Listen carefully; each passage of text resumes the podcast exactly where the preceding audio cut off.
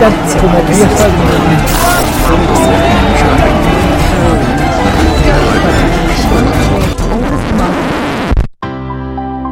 Guaripete Solutions presenta Ubuntu Café. umuntu ngumuntu ngabantu. Ubuntu means i need you in order for me to be me. As you need me in order for you to be you Ubuntu significa soy quien soy porque somos todos nosotros. Bienvenidos, mi nombre es Juan Rodulfo y este programa se llama Ubuntu Café. En esta segunda edición de la primera temporada voy a compartir con ustedes la colección La guerra del dictador Nicolás Maduro contra comunicadores sociales y medios. Colección que consta de cinco tomos y fue publicada en el año 2018 por el periodista Eladio Rodolfo González y contiene las atrocidades cometidas por el régimen de esta dictadura cívico-militar en contra de la prensa libre y la libertad de expresión en Venezuela entre los años 2013 y el año 2018. La colección La guerra del dictador Nicolás Maduro contra comunicadores sociales y medios consiste en cinco tomos publicados en el año 2018 y que contienen las atrocidades cometidas por este régimen en contra de la libertad de prensa en Venezuela entre los años 2013 y 2018. Resaltan entre estas líneas impresas los siguientes datos. En el año 2013, la falta de papel promovida por la corporación Alfredo Maneiro indujo la censura en algunos periódicos. Igualmente, muchos periódicos del interior del país y de Caracas, para poder superar la escasez de insumos, se vieron obligados a reducir sus páginas o pasar de diarios a semanarios. Aumentaron los casos de persecución judicial de opiniones o informaciones o la prohibición expresa de hacerlo, lo cual indicó un patrón restrictivo del ejercicio del derecho a la libertad de expresión.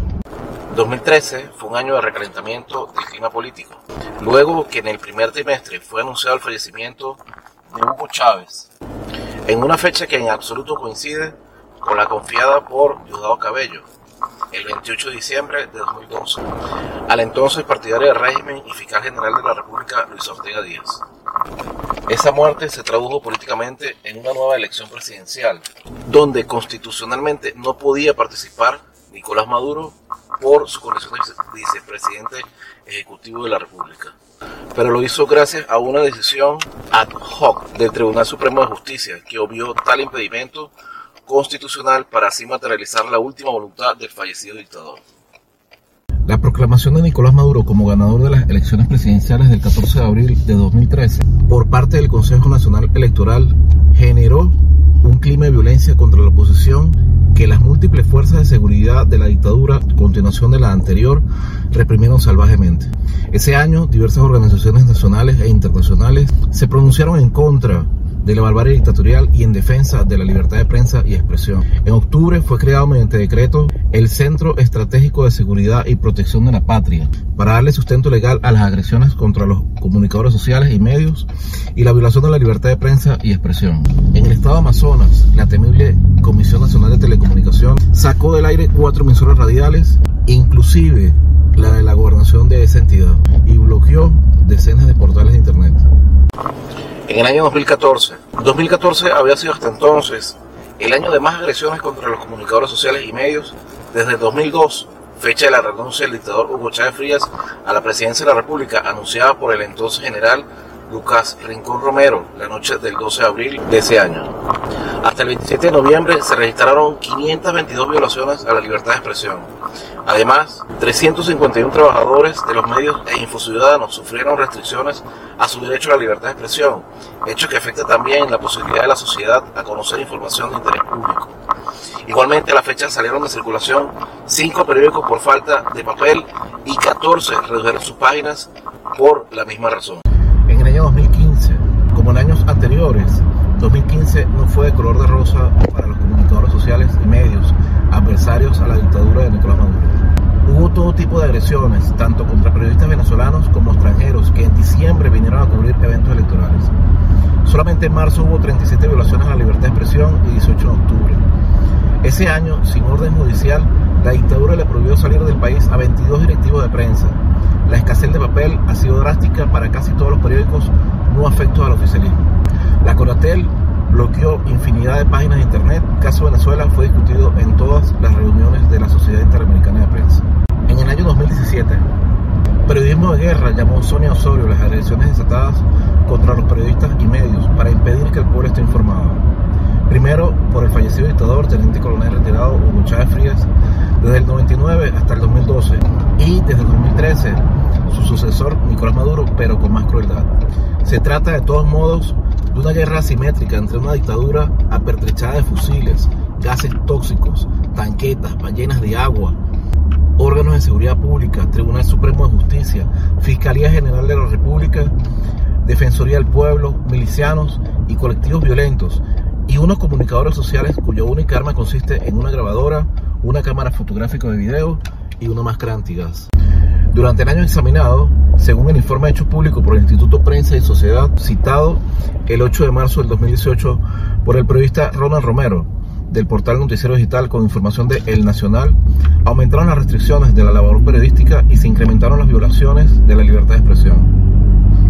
Con la ocurrencia de 518 casos para 1087, resultado que a juicio de la organización se inscribe en un contexto de conflictos sociopolíticos que a lo largo del año coartaron los derechos comunicacionales de los venezolanos. En el año 2018, como ha sido una constante desde 2013, la dictadura de Nicolás Maduro, ahora con su ilegítima ley del odio, arremetió contra los comunicadores sociales y medios impresos, audiovisuales y digitales con deleznable fiereza, para hacer desaparecer toda crítica al oprobioso régimen. Los tribunales rojos, la Comisión Nacional de Telecomunicaciones y el siniestro complejo editorial Alfredo Maneiro fueron los órganos gubernamentales que cumplieron las órdenes de enjuiciar a los periodistas que denunciaron la corrupción y otras barbaries de la dictadura, de sacar del aire a emisoras radiales y televisivas y decretar la muerte de periódicos con larga trayectoria o convertir diarios en semanarios o digitales por falta de papel.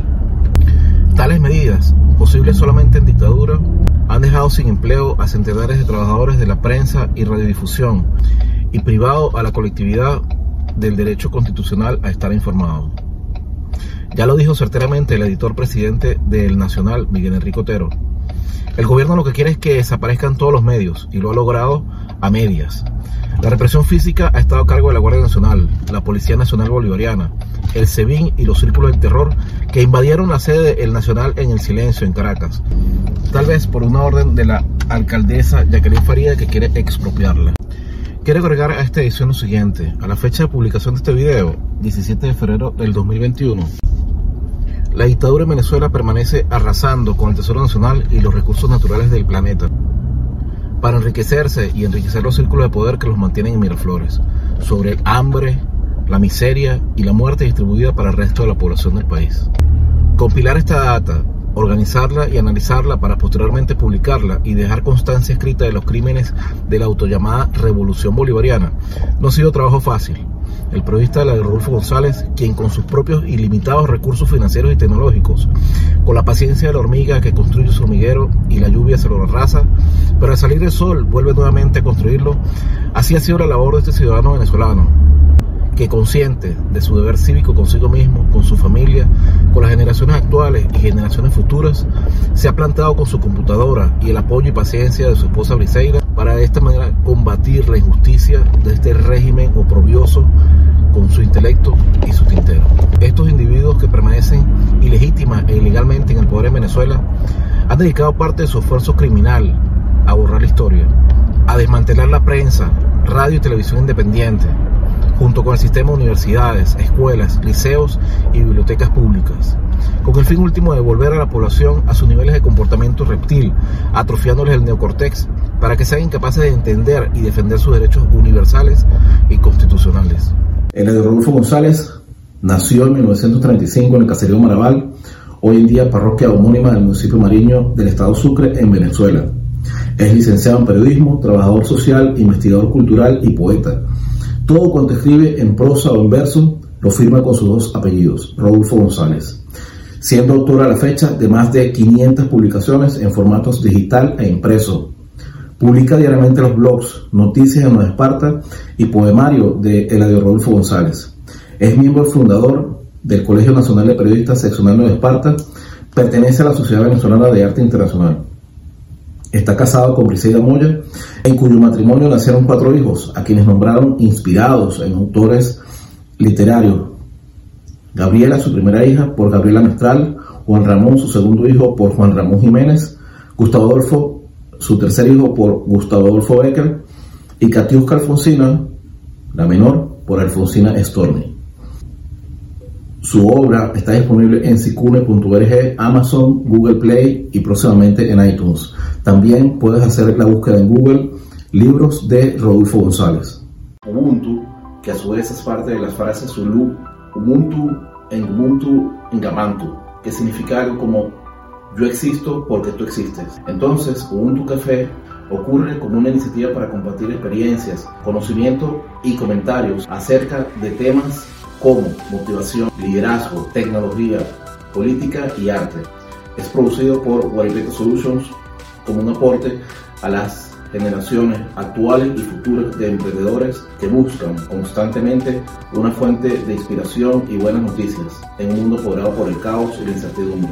Cada libro que publicamos y vendemos sirve de soporte para nuestra jornada y para ayudar a decenas de familias en Venezuela víctimas de las políticas de hambre de la dictadura de Nicolás Maduro. Los libros realizados más capítulos de Ubuntu Café en video y podcast están disponibles en sicune.org, ubuntu.café, Amazon, Google Play y próximamente en iTunes. También nos pueden apoyar vía Venmo utilizando la dirección venmo.com slash rodulfox R-O-D-U-L-F-O-X y podemos aceptar también criptomonedas en las carteras de Bitcoin, Litecoin, Ethereum y Dogecoin que están al final de este video y en la descripción.